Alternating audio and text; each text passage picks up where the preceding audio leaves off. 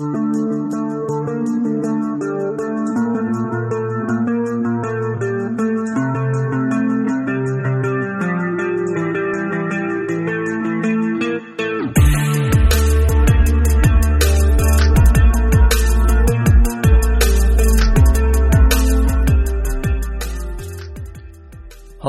welcome to this edition of the Voices of Freedom podcast. The Voices of Freedom is a division of the Americans in Wartime Experience, and our mission is to honor, educate, and inspire. Welcome. I'm glad that you're here. Uh, for first time listeners, uh, I appreciate you finding us. For those of you that have been here before, thank you for coming back. It's always an honor to have you uh, listen to our, our podcast. Uh, and um, we really appreciate that. Um, if you are a first time listener, I want to give you a quick introduction to what the Voices of Freedom uh, are, what we do here. Uh, we are a division of the Americans in Wartime Experience, and like I said, our goal is to honor, educate, and inspire. Who are we honoring? We are honoring those Americans who served during wartime, those Americans who put their life on the line those Americans who sacrificed, uh, be it um, blood, sweat, and tears, or um, whatever sacrifice that they made um, to this great nation to the cause of freedom.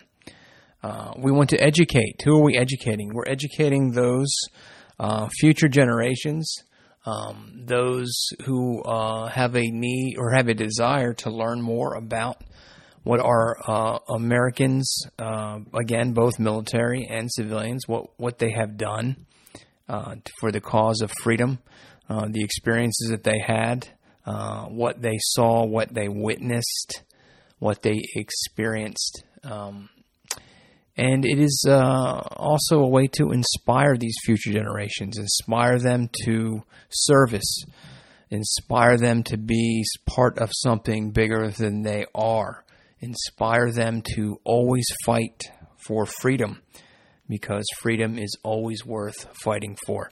So at the Voices of Freedom, we record the oral histories of Americans, again, both military veterans, those that have served on the front lines, those that have put themselves in harm's way.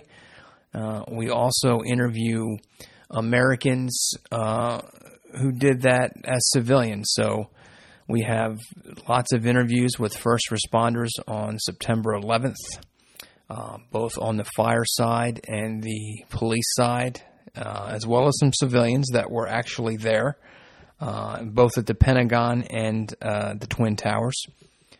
We have interviewed those that have sacrificed in other ways, uh, Rosie the Riveters, for instance, who, when their country called all the men to go to war, they stepped up and filled in the spots that were traditionally occupied by men in the maintenance fields, for instance, building aircraft, getting them ready. Uh, women uh, were instrumental in ferrying those aircraft overseas.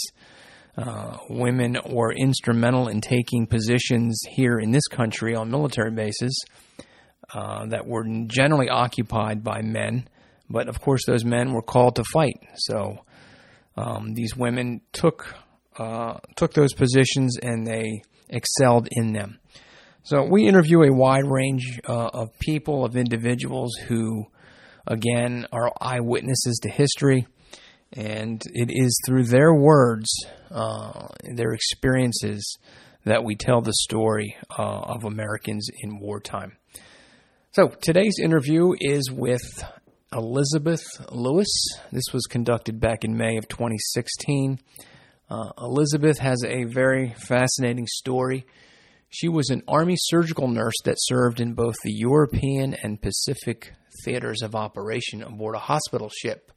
Uh, and the name of that ship was the Emily Weder. Uh, and Emily was a Army nurse who was actually killed, uh, the first Army nurse that was actually killed uh, as a direct result of enemy combat. So, uh, right after, uh, in fact, not right after, but on the very day of Pearl Harbor, uh, Elizabeth tells the story of sitting at sitting uh, uh, at the dinner table. Her father had turned on the the radio on on Sunday after church, and they heard the reports of the bombing at Pearl Harbor, and Elizabeth and her brothers decided at that very moment that they were going to serve, uh, and they did just that.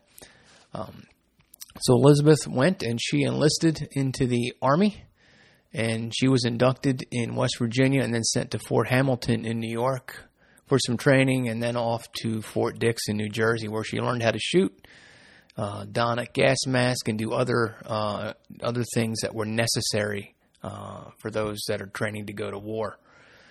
Uh, in August of 1943, she would leave aboard the hospital ship Emily Weder on her way to the European theater. Um, and she says that the trip across the Atlantic was fairly uh, fairly easy. Uh, there was no no uh, no excitement along the way, but there was a lot of anticipation about what was happening. And the reason that uh, you hear a lot of stories about uh, ships that were being harassed crossing the Atlantic, they were on a hospital ship, of course, and they were protected by the Geneva Convention. So they were not harassed like some other transport ships would have been that crossed the Atlantic. Um, the Emily Weder had a complement of 120 doctors, nurses, dentists, and chaplains, as well as an additional 300 enlisted men and they were prepared and equipped to su- to care for uh, up to a thousand patients. And, and, they made their way from New York to uh, Sicily, where they anchored offshore. Uh, once they reached that thousand uh, uh, capacity, thousand patient capacity, they returned to the United States uh, with those patients to get them care. Uh, after coming home, she was here for a few months, and then off she went yet again. This time to the Pacific Theater, where she would hop uh, across different islands and and treat wounded there. Um, she said that uh, the wounds were far different when she got to the Pacific. Uh, they were more as a result of hand-to-hand combat than they were wounds from uh, small arms fire like they uh, like they would have treated in the uh, European Pacific or I'm sorry the European theater of operation. Um, she told us that she had contact with between two and three hundred patients a day, and that is an enormous amount of um, injured and wounded. And despite the high volume, the the, the moral the morale was pretty high, um, thanks to the good food that the Navy brought over to them. Um, Elizabeth says that she would see more uh, in her time. She was in, in the Army for three years. She would see more during that time than she saw the rest of her career as a nurse um, when she got home and became a civilian. So, rather than hear from me what Elizabeth said, let's hear it directly from her. So, without further ado, I give you the interview of Elizabeth Lewis. This is Dennis Gill with the Americans Wartime Museum. The date is 25 May 2016, and I am with Elizabeth Lewis at American Legion Post 10 in Manassas, Virginia. Ma'am, if you could tell me your name and where you were born. I'm Elizabeth Lewis. I was born in Fairmont, West Virginia. And what war did you participate in? World War II. World War II. And what branch of the service were you in? I was an Army nurse on a hospital ship, Emily Weder. Uh, did you have any other members of your family that were in the, in the military, either past or? I had um, one brother that was in the Navy okay. in World War II, and another brother that was Air Force in Korean War. The Korean War. Okay. Now, were you in the were you in the Army prior to the war? No, I was not. You, you weren't. What, what, what would you do prior to the war? I just finished nursing training, been out one year. Okay. And war was declared. Okay, so, so you were going to planning to be a nurse before? Oh yes. Oh yes. Okay. Mm-hmm. Now, Pearl Harbor was the beginning of World War II. Do you right. recall where you were and, and yes. what you were thinking when you heard about Pearl Harbor? Um, my family had just come from church. We just had dinner, okay. and my father turned on the radio, and that was it. So you heard about it on the radio? yes. Mm-hmm. Uh, how old would you have been, roughly? I was uh, 22. 22. Mm-hmm. do you have any thoughts about it? Did you even know where Pearl Harbor was? Oh, certainly. okay. Immediately, okay. my brothers and I, that was our goal to go in. To go in as soon as you heard about it. Yes. Mm-hmm. Okay. Mm-hmm. All right. And how how soon afterwards did you enlist? It took a little while to get the paperwork done. Okay. I went to White Sulphur Spring in West Virginia. That's where I was inducted. Okay. And they sent me right to um, Fort Hamilton, New York. And that was a lovely post, it really was. Right. And um, I served there about four months, and then they sent me to Dix, Fort Dix in New Jersey, for um, extensive training. A boarding ship, banding ship. We went through the gas chamber, learned to shoot, um, all those things that entailed going to war, and assigned to the hospital ship. Okay. Now, re- rewind just a quick second. Did you have, when you decided that you were going to enlist after Pearl Harbor, did you know what branch of the service you were going to go in, or I wanted just- the army. You wanted to go to the army. Yes, mhm, Okay, so you mhm. talked to the army and says, "I'm a nurse." And, Yes, yes. And that's how that went. hmm hmm Okay.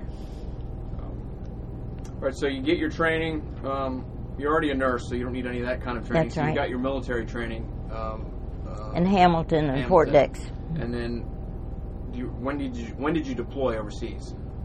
Uh, it was um, August 43. August of '43. hmm Okay. And were you on a, sh- were you on the, the ship that you served on? Is that the ship that you that Yes, you left? yes, yes. And where did you leave from?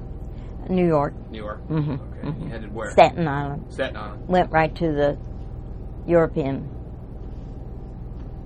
Okay. Mm-hmm. What were your thoughts as you were leaving the United States? As you're Anxious. through the harbor? Anxious to get Anxious. there. hmm Yeah. hmm Okay. So we had an easy trip over. The only thing we had trouble with was mines in the Right. water.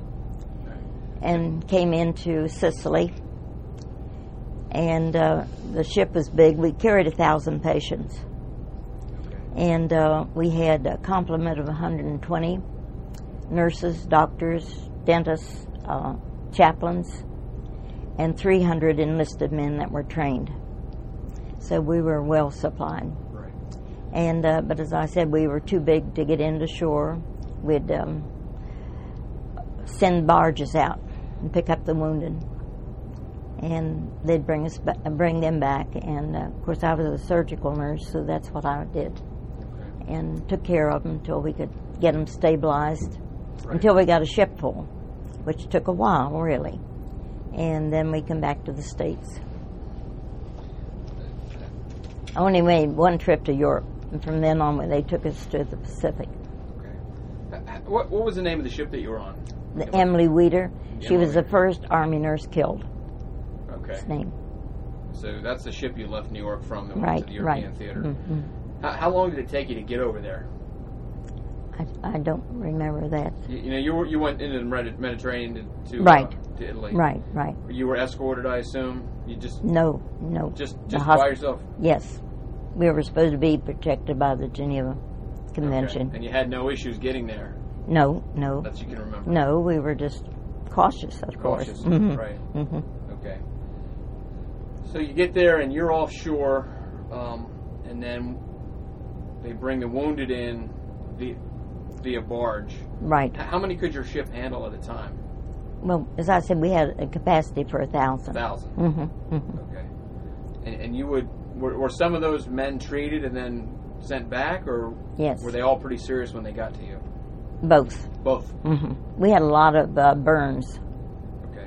in the European uh, theater, and uh, well, just a lot of um, amputees, that sort of thing. Right. Mm-hmm. Were your were the were the wounded were, were they predominantly from one branch of the service? Were they Army Air Corps? Were they Everything. They were everything. Everything. hmm uh, in all branches of the service. That's right. Okay. So you'd bring you'd get a thousand men on your ship, and then you would transport them back To the United to States. United States Uh-huh. and, Mhm. and back to New York. Yes, yes. hmm Okay. As I said, we only made one trip back from Europe, and they sent us immediately to the Pacific. You and that's a whole different ballgame. Now, do you recall how many how many ships like yours there would have been in your in the area that you you were? very Covered. few, very few. There were very few. hmm hmm It doesn't seem like a thousand. Oh no, no, no. We about twelve, really. Okay. hmm The Marigold was our sis- sister ship, and we were supplied through the you know battleships for supplies and food and things like Right. that. Now, when you get over there, how how, soon once you get there do you start treating wounded? Is it immediately? Immediately, immediately. Okay. hmm Nurses had a lot of responsibility. Right. Do you, do you recall the first time you, you actually started receiving casualties? Do you recall that? Was it Oh, yeah. chaotic? Was it orderly? Orderly, It really. orderly. Yes, uh-huh. Okay. And how did that typically work? Were they they're treated somewhere prior to getting to you No, at all? no, no, no. Mm-mm, mm-mm. No, they were just shot down and um, put on the barges and, you know, brought them out until they were all evacuated. Okay. How far off land do you, do you were, were you guys anchored? Can you remember roughly? I don't know. It a don't long know. trip in the barge or No, not really. Not really. Mm-mm. okay. And you could were you guys you guys are equipped to handle anything Right, pretty right, pretty much. right. Mm-hmm. Okay. So We had we had good doctors, but there was not that many, and not that many of nurses really. That's where our corps men came in. We'd tell them what to do, and they were very proficient, really. Right. Mm-hmm. So, so you have was everybody on your ship Army? Was there any Navy personnel or, or anything like that, or was it all Army? All Army. All Army. Mhm, Do mm-hmm. the other branches have ships like yours? Or does Oh, the yes. Army have that responsibility? No, Army, Navy. They had they, Navy had Yeah. ships as well, not Mhm, hospital mm-hmm. ships as well. Mm-hmm. Okay. So when you're when you were in Europe, you were near Italy the whole time. Right, Italy, France, right, that area. right. The whole time. Okay. And then you're, sh- you get a thousand patients and you come home. Right, How long are you home? about two months. About two months. Mhm. And what, what what are you doing during those two months? Fixing supplies, more training. More training. Yeah. We hope you're enjoying this episode of the Voices of Freedom podcast. The Voices of Freedom is a division of the Americans in Wartime Experience, a 501c3 dedicated to honoring, educating, and inspiring. The mission of the Voices of Freedom is to record and preserve the wartime oral histories of Americans, both civilian and military. If you'd like to learn more or to donate to our project, please visit our website at www.americansinwartime.org. And what, what, what are you doing during those two months? Fixing supplies, more training. More training. Yeah. Mm-hmm. And then you deploy again from there, and you deploy where? Where did you go after that? When you came back home, then you left. Went right to the Pacific. Yeah. Were you on a different ship? Nope. The Same same, ship. one. Same ship. Mhm. Okay. And you left from New York? Right. Okay. And where do you go in the Pacific? Where did you head? Where did you go? We went from island to island, really. Okay. And that was, we had a lot harder time there. The uh, climate and the Japanese were ruthless. They would stop our ship, which they were not supposed to, Right. and come in and, um, you know, examine, see what we had on board. And they did um, sink one of the ships fairly closest hospital ship. A hospital ship? Yes. hmm Just 12 nurses drowned then. Okay. hmm So you're so you're cruising in the Pacific, and the, and the, the Japanese are basically they boarding your ship because they didn't Right, trust that right. you were just a There's, hospital their, ship. their subs were always around us. Okay, keeping an eye on you. Yes, yes. hmm Okay. hmm So you And the men were a lot worse condition in the Pacific than they were in Europe because of the climate and um, principally. right. And we had a lot more abdominal wounds in the in the Pacific than we did in Europe. And we'd um, when we'd get quite a few on ship, I can't tell you how many. We'd go to Clark Air Force Base and uh, the unload them. Yeah, in the Philippines, and then they'd fly the critical ones back. And we waited until, which we only came back once a year then. Okay. So unlike in the in the European theater where you when your ship was fully loaded, you came home. You didn't do that in the Pacific No, theater. no, no, no. So you would treat the men, and then they would be transported back right. via the uh-huh. air. Mm-hmm, mm-hmm, Okay. mm-hmm. No. Why? Why was the Why were the injuries different? You said they had abdominal Yes. injuries. Is there any reason for that that you know of? Uh, I would say it was um, machetes and that type of thing, warfare. Okay. The hand-to-hand combat type right, thing. right. hmm Okay. Of course, they threw bombs too. Right. Right. Where was your base of operations when you were in the Pacific, or did you stay mobile the whole time? Mobile, right on the ship. Never went to Mm-hmm. No. Hawaii or came no, back. no, no, mm, Okay. mm, mm. So you would stop at the islands, pick up pick up men. Now, when you were going to drop them off for them to be transported home, where did you go for that? Or did they get back on the barge and go back? No, we could go into Clark Air Force Base. So you actually It was set up. Yeah, that was a long-standing base there. okay. So Of course, they they had been, uh, you know, bombed, right. and that. Um, well, in fact, they had to rebuild it, and the air the airfield many times because the, the Japanese were always bombing, and the guerrilla warfare was tremendous. All in the Philippines. Yes, yeah. hmm Was your ship ever? You said you were boarded by the Japanese. Did they ever try to attack your ship at all? No, no, they Not your didn't. ship. No, no, they didn't. But but the other ship, they did sink a ship. Yes, yes, they did. Um, did you a hospital anybody- ship. Did you know anybody on board that No, ship? No, I didn't know them. Mm-mm. And they weren't near you when this happened. No, but they were they were in the New Guinea area when they were. Right. mhm. How many patients a day, when you're in the Pacific, do you think that you might have, you personally, had contact with? Oh, I'd say two or three hundred. Two or three hundred a day? Yes, absolutely. hmm Now you're a surgical nurse. What what does that exactly mean? What does that entail? Well, it entailed everything, really. Even though I was surgical, Right. I worked in the operating room. Okay. That's where it was. Okay, but you did everything. Yes, Essentially. absolutely. Yeah, as the occasion was, we we just did what we were supposed to do. Right. Mhm. And then the corpsmen did. They kind of filled in Yes. the kind of things that they could that they didn't need a nurse for. That's right. They- They, they changed dressings Right. and, and that type of thing. Okay. Mhm. And they kind of hmm okay. So 200 men a day Absolutely. that you made contact with. Right. Um, Mhm. out of those, how, how many would would need surgery, and how many were just Most of them. Most of them did. Even the burns. See, there's a lot of burns in the Pacific.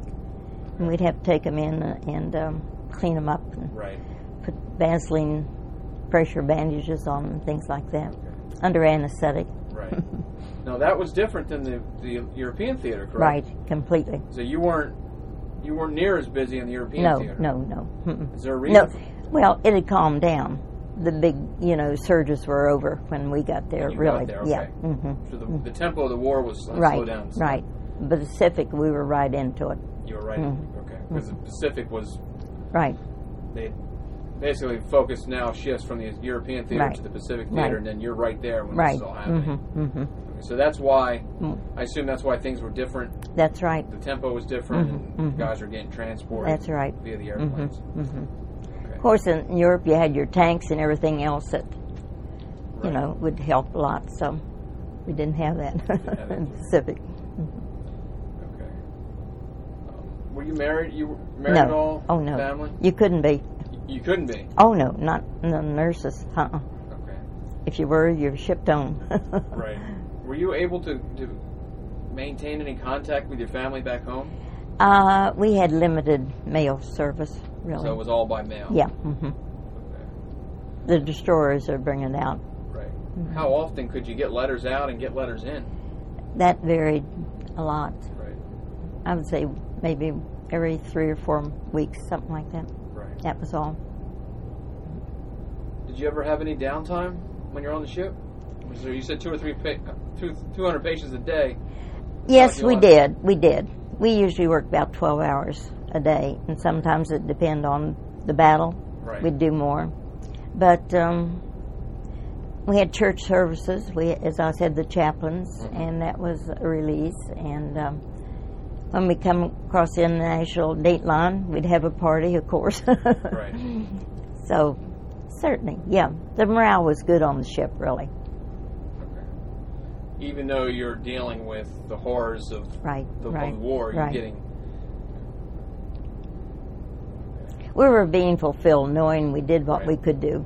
Right. Mm-hmm. So it's it's kind of all how you look at it, Right, how you right. cope with it, hmm hmm and things like that. Are there any incidents that stand out in your mind, either in Pacific or European theater, that that you remember more than others? Well, I still go back to the Pacific. The, the uh, terrain over there, the atmosphere, it was so oppressive. And we could see, you know, civilians once in a while, so, so poor. And um, that was very sad, really. So, Right. and like we'd go past the Rock of Gibraltar and we'd wonder the strongholds that we had, America. And um, we did a lot of thinking. Right.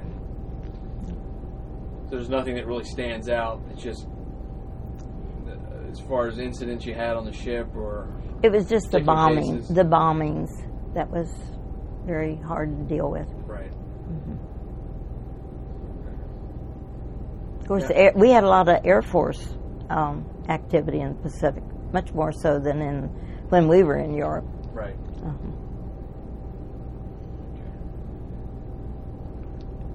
We had good food. Let me put it that way. Good food. yeah, the Navy would bring us a lot of good food. Oh, the Navy would. hmm hmm hmm Well, you gotta leave it to the Navy. Yeah, that's right. Now you were on two ships. Am I? Am I One ship. Just the one ship. Yeah. The the Emily Weder. Mm hmm Okay. That was my home for three years. Okay. Um. Now, did you guys pretty? Did you guys know in advance when a battle was going to occur? No. And you would head that way, No, or were you no. called after the fact? After, after. So they said there's a battle and wherever, Mm. Yeah. and then Mhm, we need you guys to head that way. mhm, mhm. Uh, the um, man that really ran our ship, he was a Swede, and he was very good, but he was very knowledgeable too, and into the uh, throes of the war. So we would know after. We didn't even know the war was over for a while. Oh, you didn't. Well, how did you find out that the war was finally over? Well, it was, they finally communicated to us through the ships and and the um, radio. okay. But at the time, we didn't. We were busy. Right. hmm How how long? How long do you think it was after the war was over that you finally found out about it? Was it I would say it was a week or two. a week or two? Yes, it was. Mhm. And what are you doing for that week or two? Were you still busy? I mean, Oh yes. Oh yes. Yeah. We never stopped till Never we got. stopped. Never stopped till we got the boys home. Okay. Now, how long were you in the Pacific? uh, a little over two years. Two years. Mm-hmm. And how long were you in the European theater before you came back home? Just three or four months. Three or 4 months. Mhm, mhm, Okay, so We came back into um, L.A. came back. Okay. hmm Do you remember that the homecoming when you finally the war's finally name. over and you're coming yes, back? Yes, yes, yes, Can you describe the bands and you know all that meeting us. Right. Put us on a, a train. We set on our suitcases to get back home. hmm Right. So you, you, you came into LA, Yeah. you got on a train, and then you, you, you went home. hmm What was that like getting home finally? Oh, wonderful, but sad Yeah. to think of those that we couldn't bring back. That was my biggest heartache. Yeah.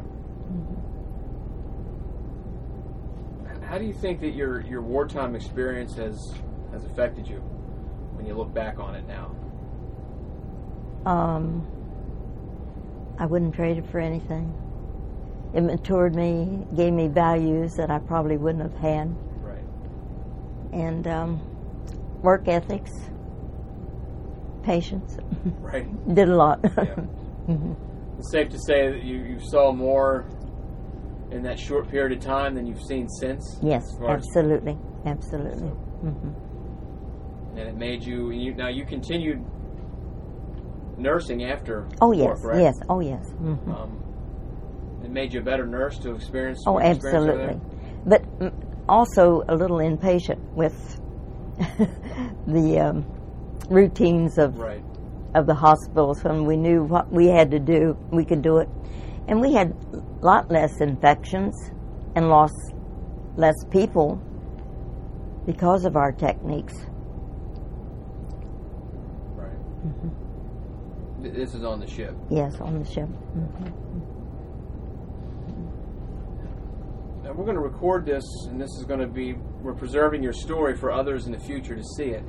Um, is there anything you want them to know about not only your service, but your, your country's service during that period of time? Anyone that might be watching this video in 50 or 60 years? I'd say just be so grateful we are in America. Preserve it, stand for the truths that she stands for, and fight for them. Right. How, how do you think people have changed? You know, it seems to me, looking back on that, I, I didn't live through it, but I, I get, I've read about it Mhm. that time. Everybody was everybody was focused on the war, even if they Right. weren't actively engaged in it. It united our, our country. It really did. And now we're so divided. That- That's sad. Do you have any thoughts on why that is? Why things are so much different now? I mean, we- we're in we're in a war now than you know for the last several years, But and we we are a gimme nation anymore, and um, people just looking out for themselves. Where before, you know, the people that stayed home during World War II. I mean, my parents, they were very involved, Right. sending um, magazines and in war efforts, money and things. We don't have that commitment today. We really don't.